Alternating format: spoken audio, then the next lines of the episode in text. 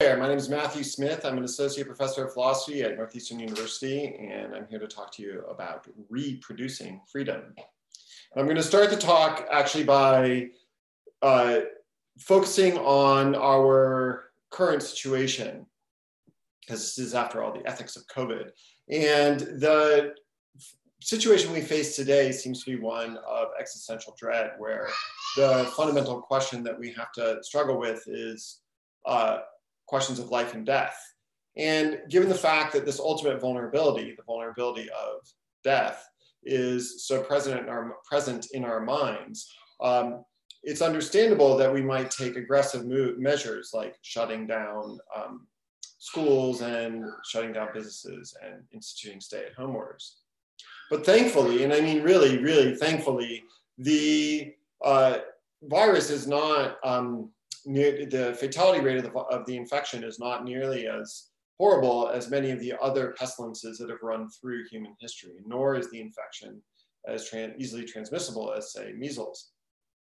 So the existential threat of COVID has receded a little bit, and we've begun to ask other questions. And these other questions that we're asking are not questions about epidemiology, because ultimately the questions of epidemiology aren't questions of policy so much as questions about how thing how a particular disease will transmit and kill, but rather questions about how we ought to respond to that. And predictably, one of the questions that has emerged is a question of freedom. And that's going to be the topic of the lecture today. Now, when I talk about freedom here, it's important to note that there's other values that people have raised in response to the changes in our political economy as a result of COVID.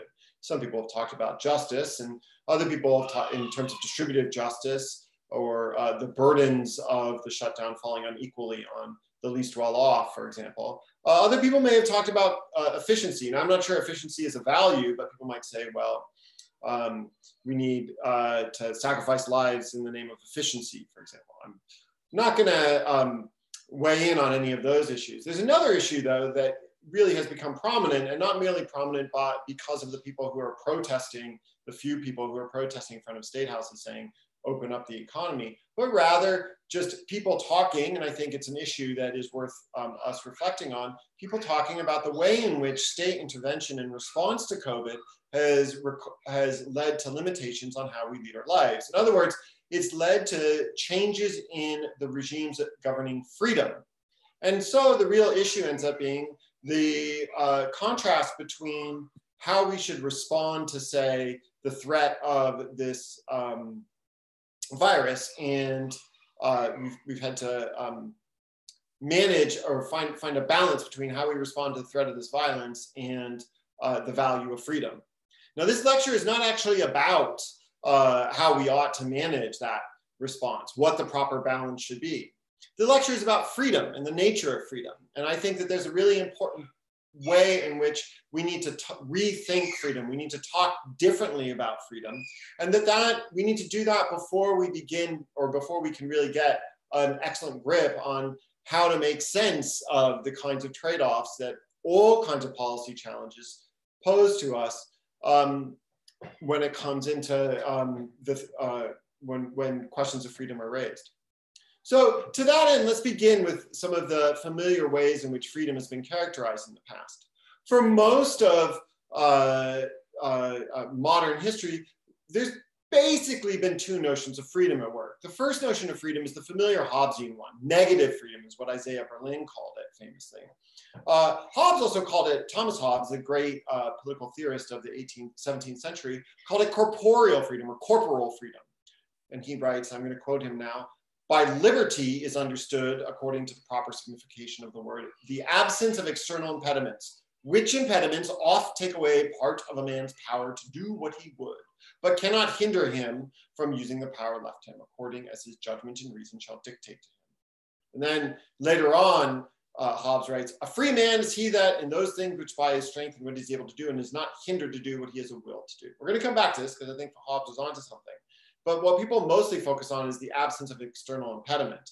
Uh, Isaiah Berlin, famous uh, philosopher of the, or political theorist of the mid 20th century, wrote, a liberty is negative. It, a liberty in the negative sense involves an answer to the question, what is the area within which the subject or a person or group of persons is or should be left to do or be what he is able to do or be without interference by other persons. So there's this notion of the absence of interference. And uh, when uh, Berlin characterizes it, it's the absence of interference by other persons. Now, there's another model, which is Republican liberty, which is freedom as non-domination. Now, Republican liberty is the liberty that uh, some people associate, say, with the Republican tradition of the ancient era, um, the Roman Republican tradition in particular. Um, but we might, uh, we, uh, the, the contemporary exponent of this theory is Philip Pettit. And he writes that uh, people enjoy freedom as non-domination to the extent that no one else is able to interfere with them on an arbitrary basis. So the idea here is that freedom is understood as the absence of arbitrary interference. Uh, a good example of this actually comes from Mary Wollstonecraft, uh, who writes uh, about a wife who relies, quote, on mincing steps and beguiling smiles to keep her husband sweet and to get her way in a variety of choice. But she doesn't succeed thereby in getting out from under his will, escaping the constraint that, that it represents. However kindly or gullible, however much he's a pushover, the husband remains a master. And to live under the will or power of a master, to live in potesti domini, is not to be free. Now, this model of freedom is model of freedom as absence. It's the absence of external impediment, the absence of interference, the absence of domination. So I think that this is actually really important. And I'm not saying that these models of freedom are bad models of freedom. But nonetheless, I think that they actually put the cart before the horse. Hobbes, in fact, perhaps got it best but we didn't really focus on what he said after the absence of external impediment. Why is freedom valuable? It's not valuable because of what's not there, but rather freedom is valuable because of what is preserved by something not being there. And this, I think, is the essence of a contemporary notion of freedom that we need to recover and we need to push to the front of our thinking about freedom. This is the notion of freedom as ability or freedom as a capacity. This notion of freedom as an ability or freedom as a capacity is familiar to those who have read Amartya Sen or Martha Nussbaum in their accounts of uh, capability theory. Now, the notion of I'm going to I'm to largely build on what they on what they have to say. But what's interesting to me is that a lot of political theory hasn't really taken up Sen and Nussbaum's characterization of freedom as the central uh, understanding of freedom. And they focused more on freedom as the absence of domination or the absence of external impediment. I'll offer a few views about why I think that this is uh, the case, but I just want to uh, have one other note um, to illustrate how thoroughly this thought of freedom as absence has uh, uh expand has passed through um, thinking. And in this case, this is from um, uh, this is from a piece very recently published by well-known uh, historian and political theorist. Um, on the one hand, the historian is uh, uh Corey Robin, the political theorist is Alex Gourevitch. Uh, and they write, quote, in a recently published article in Polity, quote, the promise of freedom begins with the fact of unfreedom. The source or locus of unfreedom changes over time, but unfreedom today is most widely experienced in and because of the economy, and so on. And then they say the unfreedom of the economy has two dimensions, domination in the workplace and the extension of market discipline to all areas of social life.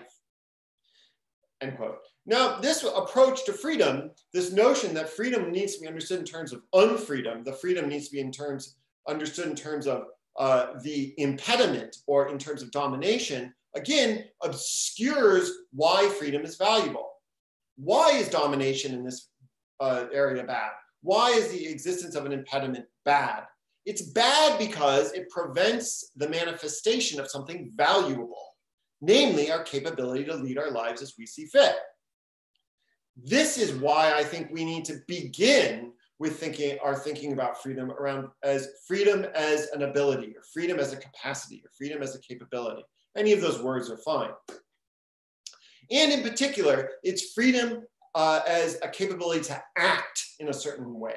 So in a, um, a phrase, we might say, I think of freedom as agency, where agency is the philosophical term for the capacity to act. Sometimes I'll say people have individual freedoms, and I'll refer to that as agential capacities.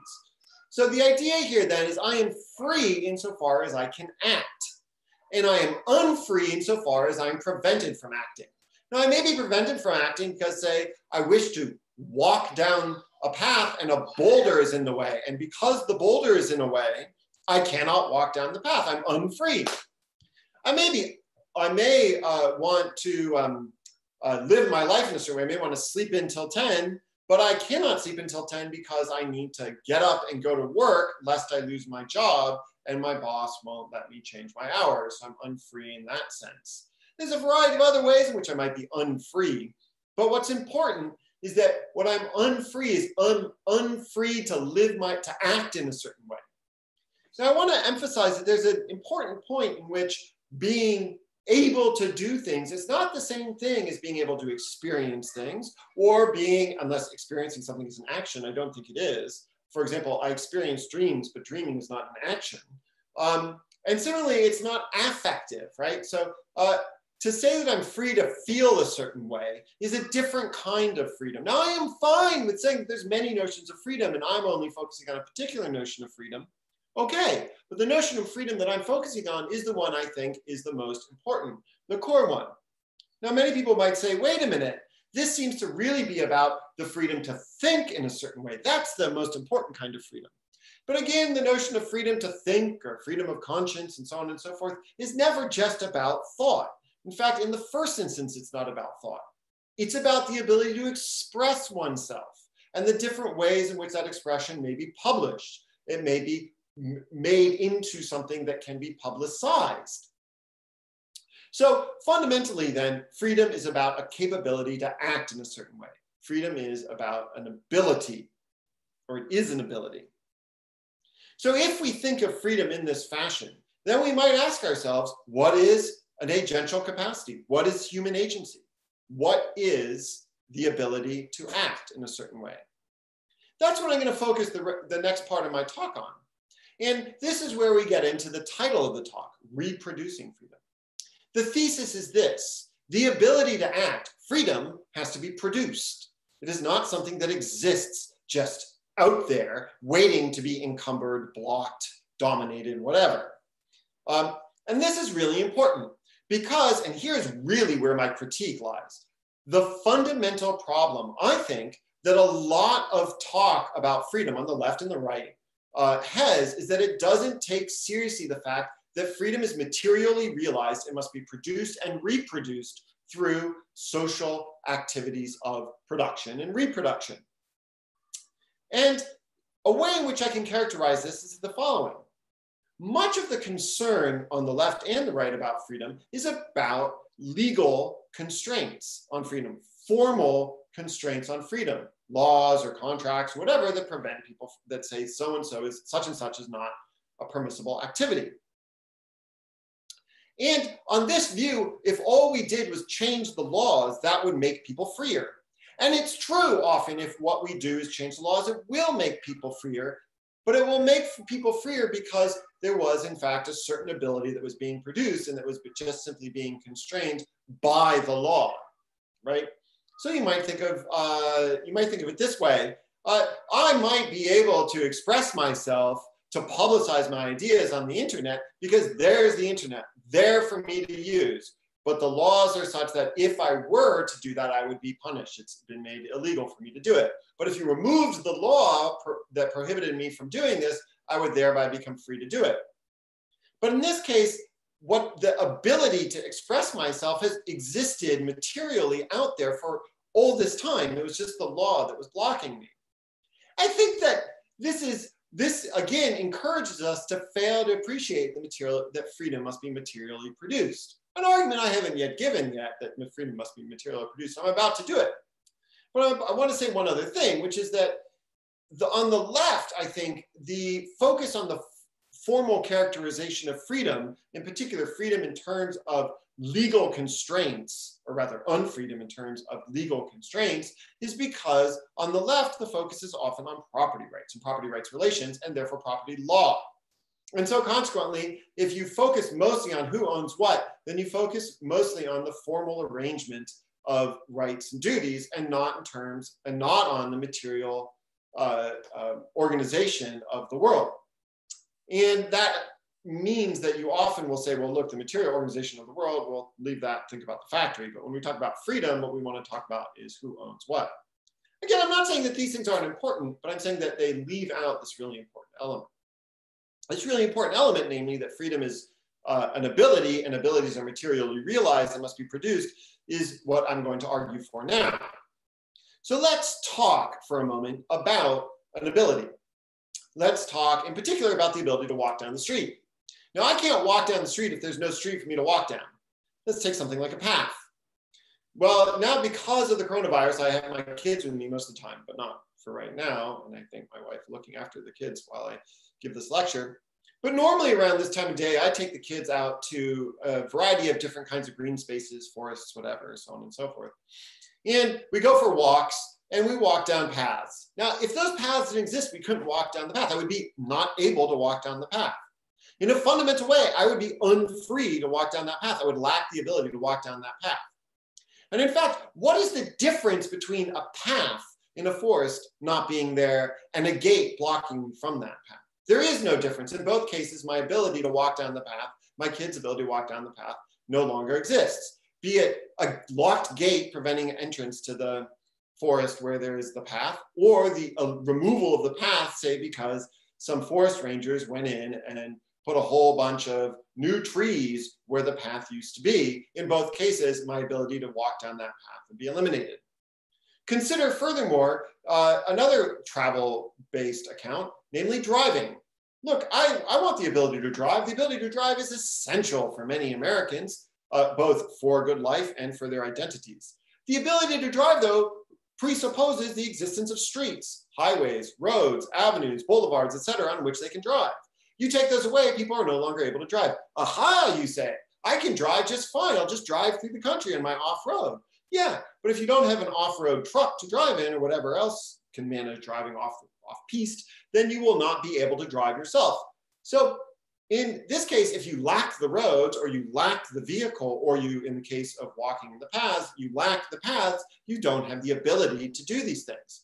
You might take even step back a minute. If I'm not able to get gas for my car, I'm not able to drive. And so here again, my freedom, my ability to drive has not been realized. I cannot have, I cannot exercise this ability. I'm unfree. In this way, I'd like to emphasize that our abilities must be, as it were, provisioned. I need a path, right? I need a car, I need gas, I need streets, I need highways, all these things in order for me to do these things. Take, for example, cooking. Most people in um, industrialized countries cook using some form of gas or electric range. Now, if you don't have a gas or an electric range, you can't cook. Now, maybe you can do some sort of nifty raw cooking, say with lemon or acids or so on and so forth. Or perhaps you use a microwave, so let's get rid of the microwave. Now you have no oven, you have no range, stovetop, and you have no microwave oven. How are you going to cook? I mean cook, I don't mean chop things up and make a salad. I mean cook. You're not going to be able to. Your ability to cook has been limited. There are all sorts of infrastructural requirements in order to be able to live one's life in accordance to how one wants to live one's life.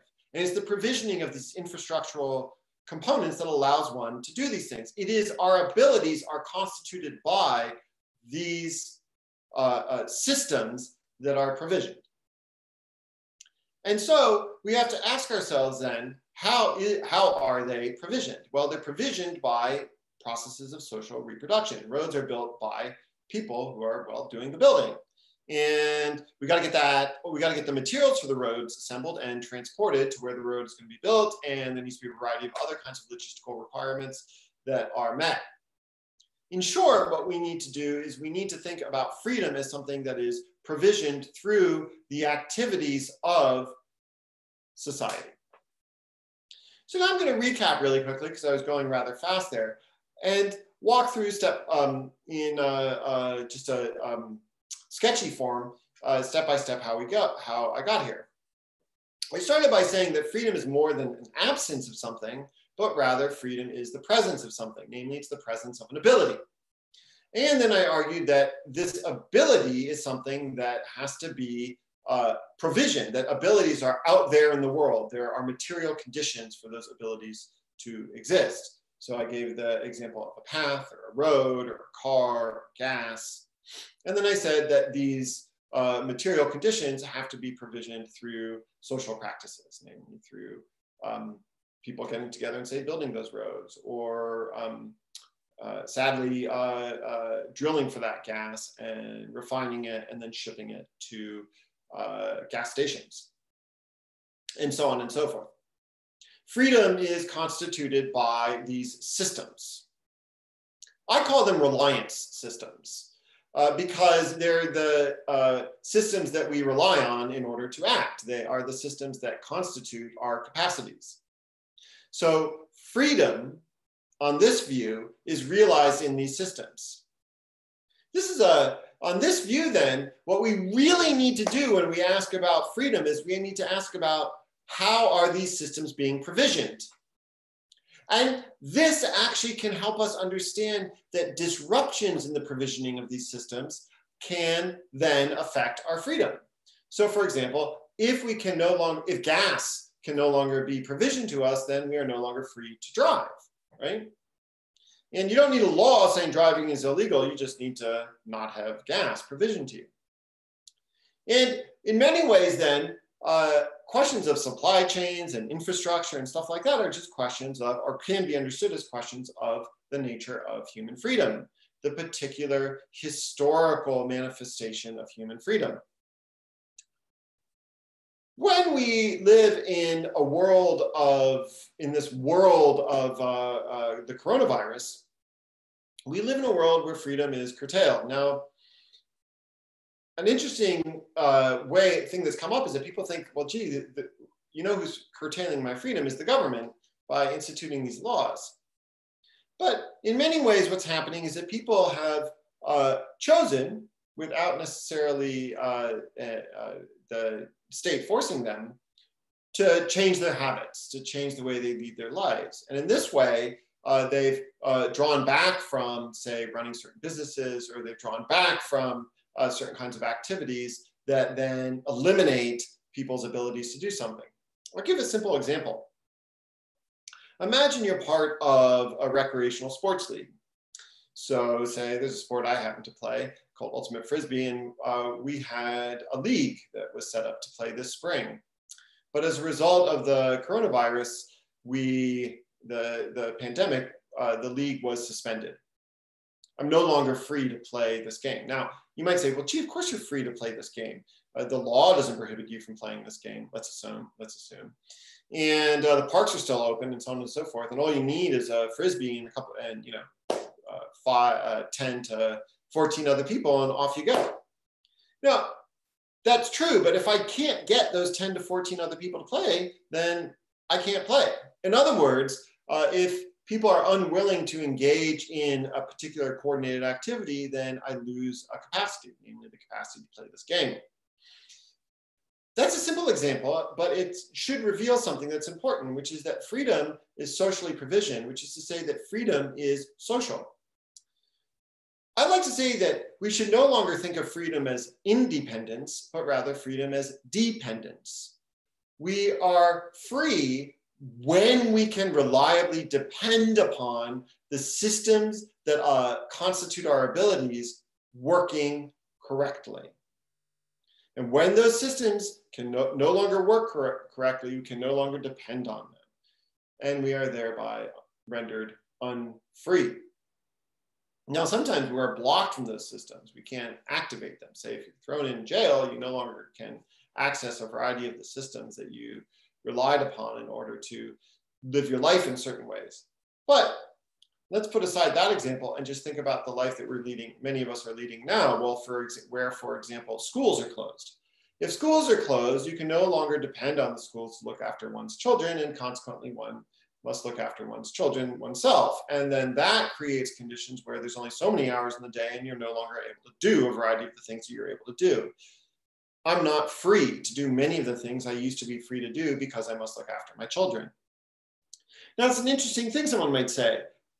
How is it that uh, your, um, I mean, I could be, I am free to do these things. I could just let my children not get looked after. But it is important to appreciate the fact that freedom is not just the raw ability to do something, but the ability to do something that you want to do. And this is where things get a little bit complicated. And I'm not going to get into the details here about how to resolve these complications. I just merely want to acknowledge them and to say that I don't merely say, uh, want to go for a run. I want to go for a run without, say, endangering my children, without leaving them alone, without anyone to watch out, watch over them. I want to be able to say, write some, uh, write more of the draft of my book um, without endangering my children by leaving them alone, et cetera, et cetera, et cetera, et cetera. There's all these different things that would get in the way of me engaging in certain kinds of activities. And uh, uh, uh, without compromising certain values in that way. In those ways, I'm unfree as well. That raises a variety of complications I'm not going to get into. Um, but I wanted to acknowledge them and they'd be worth, uh, they're worth exploring and I intend to explore them and I have explored them in other places. Now I want to talk a little bit about the extent to which our freedom is materially realized, and in particular the way in which our freedom uh, uh, our abilities are materially realized, our abilities to think creatively are materially realized. Uh, we oftentimes think uh, with our hands and we think about the world in terms of stuff out there in the world. Our imaginations are constructed out of stuff in the world that we've encountered. And oftentimes when we're imagining things, trying to imagine, say, new worldscapes, what we do is we simply draw from the world that we're familiar with. And that's why uh, uh, fa fantasy uh, so often, um, or should we say science fiction or contemporary fantasy in certain ways, so often reflects the existing world we live in and doesn't actually uh, depart that much from it. And that's why, for example, we could read, say, Thomas More's Utopia, which was imagining a place that wasn't, well, it was utopic. In other words, it didn't exist. It was utopic in the sense that it was uh, a good place, or the best place. Um, but it was meant to be a place that was utterly unlike any of the places that existed in, 16, in the 16th century. And yet, when you encounter Thomas More's Utopia, it sure looks a lot like uh, the world of 16th century England or 16th century Europe. That's not surprising because our imaginations are constrained by what is and what has been. In other words, our imaginations are constrained by the material reality that we encounter ourselves. This even can happen in the case of, say, um, uh, um, I'm sorry, we see this um, even in the case of the art of little, little children. Little ch children do not begin by drawing fantastical scenes, they begin by drawing, say, skies with flowers and suns and so on and so forth, what is before them. And then you might imagine, well, architects, in order to imagine different kinds of shapes, they manipulate paper into say, well, I could build something that looks like this, or I could build something that looks like this. Or you can imagine uh, one of these postmodern architects uh, uh, manipulating paper or cardboard or some other kind or some other kind of surface in order to uh, uh, uh, work out what it is that they can build. In other words, our thinking, our very imaginative processes, which seem so utterly um, uh, immaterial, are in fact realized very often in the material and built on the material. So similarly, if you eliminate, uh, if, you, if you render everything gray and stale, uh, if you eliminate difference in the uh, built environment, you can negatively affect people's imaginative capacities. Uh, or so I surmise. That's a, a, prediction on the basis of my view. In other words, the very uh, freedom of thought, which is supposed to be a counterexample to the materiality of freedom, turns out to be something that arguably is material itself. And so again, we need to keep thinking about the ways in which radical shifts radical um, ruptures in our daily lives, say as a result of pandemics or as a result of uh, natural disasters, so called, or other kinds of ruptures, can negatively affect our freedoms, not through state intervention or state oppression, but rather through scrambling the very infrastructural systems that constitute our agential capacities. Freedom is material, freedom is spatial. It is something that has to be uh, produced and then when it degrades, reproduced. It's something that we can actually uh, construct through policy interventions. For example, how we organize our city streets can affect our abilities. If we don't build bike paths, people cannot bike. Yes, indeed, people can bike, I suppose, by biking on a busy street, but they'll get run over and killed, which I think is a clear case of not being free to bike. Similarly, if people, if sidewalks are uh, too narrow, people cannot, they are not free to socially distance from other people. In other words, people are not able to keep the required distance from one another as they move through their lives without walking into the street and getting hit by a car. So there's a lack of freedom there. And I think that repurposing our language of freedom with this in mind is important. In fact, it serves a really important political goal. If we think free, freedom always in terms of an absence, and we think of freedom always in terms of formal relations, property rights relations, contractual relations, and so on and so forth, then we fail to see that the built environment understood quite broadly, actually is one of the primary determinants of our freedom. That we can, in some ways, build our way out of unfreedom or build our way into freedom. And by building, I don't just mean mega projects. We can simply repurpose. You don't need to build extra sidewalks in order to change the flow of traffic. That can be done just by changing the law and maybe putting up some cones or some or a few uh, uh, uh, barriers. That way we would then expand the sidewalk. It's not that big a deal to build new paths. It's not that big a deal not to develop spaces, leave more parkland. It's not that big a deal. That is, it's not about a mega project. If you say want to uh, close a street and make it so that that becomes pedestrianized. In other words, we have capacities to shift the ways in which we move through our the spaces that we inhabit without having to have massive building projects, without having to be destructive in the sense that we have to burn fossil fuels, exceed our planetary boundaries. Similarly, we can expand our abilities by uh, making some small in, uh, um, infrastructural changes.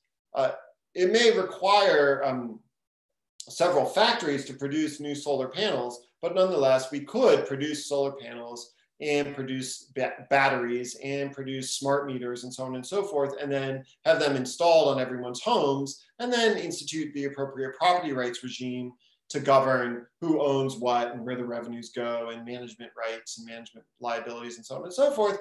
And we could do all that without having a massive retrofitting of um, every single element of society and thereby um, make solar power the dominant form of power in certain regions that get enough sun. And then we would be free to uh, do certain things that without destroying the environment, say free to run. Uh, I don't know actually if it could work for air conditioning. Um, uh, my co-author of my uh, book, The Spatial Contract, right here, could uh, uh, say more about that, Dr. Stephen Hall. But anyway, the point here is that freedom is the sort of thing that can be produced, reproduced, it can be uh, generated through the repurposing of space, it can be generated through small material interventions into exist the existing infrastructure.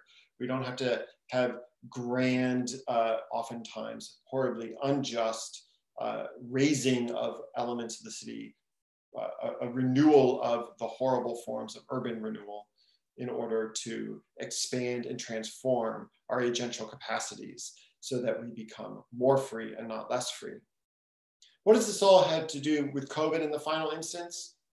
Well, I actually think it has to do with COVID because so much of what we think about, so much of what we talk about when we think about COVID is captured in two terms. One, reducing the number of deaths, and two, eliminating or instituting government restrictions on human abilities. But what we really need to think about is freedom in the sense of, um, I'm sorry, about restricting uh, human freedom. But that is the notion of restricting human freedom in the old sense, the notion of negative of um, freedom as absence. But if we start thinking of freedom as presence, freedom as actually uh, a capacity that people have that is socially produced, then we might start asking some questions about the proper way to respond to COVID as being the um, increasing our capacity to respond to COVID. We've already seen that actually uh, when people talk about not flattening the curve, but raising the line, increasing our healthcare capacity. And, and that was almost instantly understood as a socially produced capacity, as something that meant, had to be socially manifested. That um, doctors would be able to treat, an individual doctor would have new abilities to treat COVID if those abilities were socially produced in certain ways, say by um, repurposing certain parts of hospitals, say by uh, uh, making some temporary um, uh, uh, hospitals and so on and so forth. But we didn't think about that social production of new abilities when it came to us, the people who were locked down or quarantined. Zoom is about it in many ways. But uh, what else could we have done? Are there forms of human sociality that could have been activated that would have increased our capacities, but not put us at risk or not put us at significant risk, that would have allowed us to become more free in the context of quarantine. I'm certain there are. And I'm not talking about kumbaya moments. I'm talking about ways in which we could have thought, and there were people thinking about this, but it should have been more upfront. We should have actually had politicians right up front saying what we're going to do is increase our abilities in many, many ways. We may not be able to drive to work, but we can walk on the streets and keep socially distanced. You know, I go for runs and I still have to watch out for cars hitting me. Well, there's all these different runners and people walking on the streets and kids playing in the streets, and there's still cars zooming down these streets. Why are we doing that? The ability to safely run, safely play in the street is ability that could have been socially produced through some more careful thoughts about our urban infrastructure. The same thing goes for a variety of other things. We could have rethought the way in which we used parks. We could have expanded the different kinds of capacities that we had through different kinds of social ordinary, orderings, through different kinds of engagement with public spaces, through the production of new public spaces. If we had led with that, we might have not thought of this as a, as a moment of collapse inward, of loss exclusively, but actually as an opportunity to reproduce, or in some cases, produce new, new capacities, to become freer in one way and less free in other ways. It's a tall order, but this is a difficult time. We could have lived up to it. God knows we had plenty of time to think about these things. Anyway, that's the idea of reproducing freedom. And uh, I go over in greater detail actually in this book, The Spatial Contract, available for you online uh, published by Manchester University Press. Um, and uh, I would love to talk more about it. So if anyone has questions about it, feel free to email me at matthew.smith at northeastern.edu. And I just wanted to thank uh, Marcus and uh, the Center for Ethics at University of Toronto for this amazing opportunity to give this little lecture. It's a weird thing to talk to nobody except for this glowing green dot at the top of my computer screen. Uh, but nonetheless, I do hope there are some people out there watching, and I do appreciate if you've stuck through throughout this uh, 39 minutes as I've jabbered on. Thanks a lot again to the organizers. Thanks to you for joining me, and um, I hope that when we get through the other, get out to the other end of this, we are going to be able to become freer, to produce more abilities, reproduce the old ones. Thanks a lot, and good day.